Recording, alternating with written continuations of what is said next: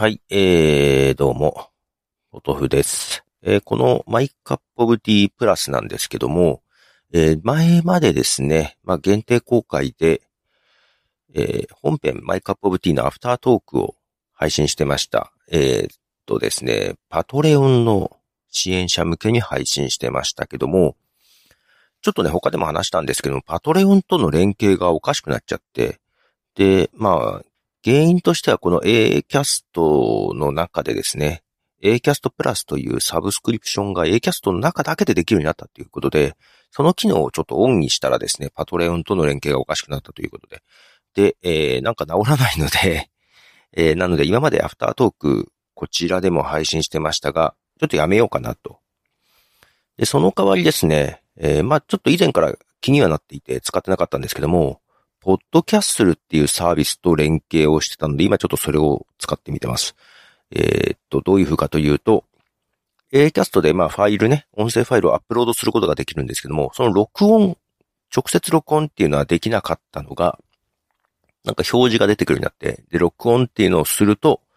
パワードバイポッドキャッスルということで、ポッドキャッスルが立ち上がってですね、まあそっちの方で録音するという形で今ちょうど録音しているところです。で、まあ、ポッドキャッスルは前々から使っていて、まあ、音質よく、えー手軽にブラウザで録音できる感じのサービスで、えーまあ、iOS アプリなんかもあってね、スマートフォンでも使えるということですごく便利で、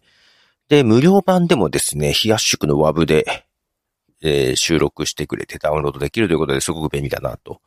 えーただ今ちょっと見てたらね、有料プランにアップグレードするとビデオもできるみたいで、ちょっとそっちは試せてないですけども、うん。まあ、あの、リバーサイド FM を使っているので、ちょっと使う、今ね、予定はないですが、ちょっとそんな風に、ポッドキャストの方も変わってきているということで、今ちょっと録音して、これで録音したのが、どう A キャストに入っていくのかな？ちょっと試してみようかなと思います。とりあえずね、このマイカップオブティープランの使い方をちょっと迷っておりますが、まあ、このあたりがうまくいけば、まあ、こういう技術的な話を話すだけでもいいけどね、というとこで思ったりしてます。では、えー、っと、ちょっとね、やめようと思ったんですけども、あ、さっきのや、キルキルキルっていうなんか効果音的なのも、ポッドキャストの中で入ってます。まあ、無料のものと有料のものでね、有料版じゃないと使えない音源とかもあるんですけど、あとね、音楽もね、まあまああったりしますね。BGM とかにも使えそうな。で、えーそう、なんで再開したかというと、このポッドキャッスル、A キャスト連携してるということでね、A キャストの中で録音するって押したら、ポッドキャッスルが立ち上がって、まあそこでこう録音したんですけども、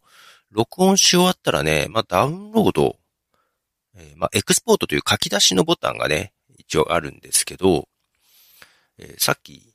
えー無料でも非圧縮がって言ってましたが、音源ね。あの、録音したもの単体で、えダウンロードするのはね、非圧縮でできるんですよ。無料でもね。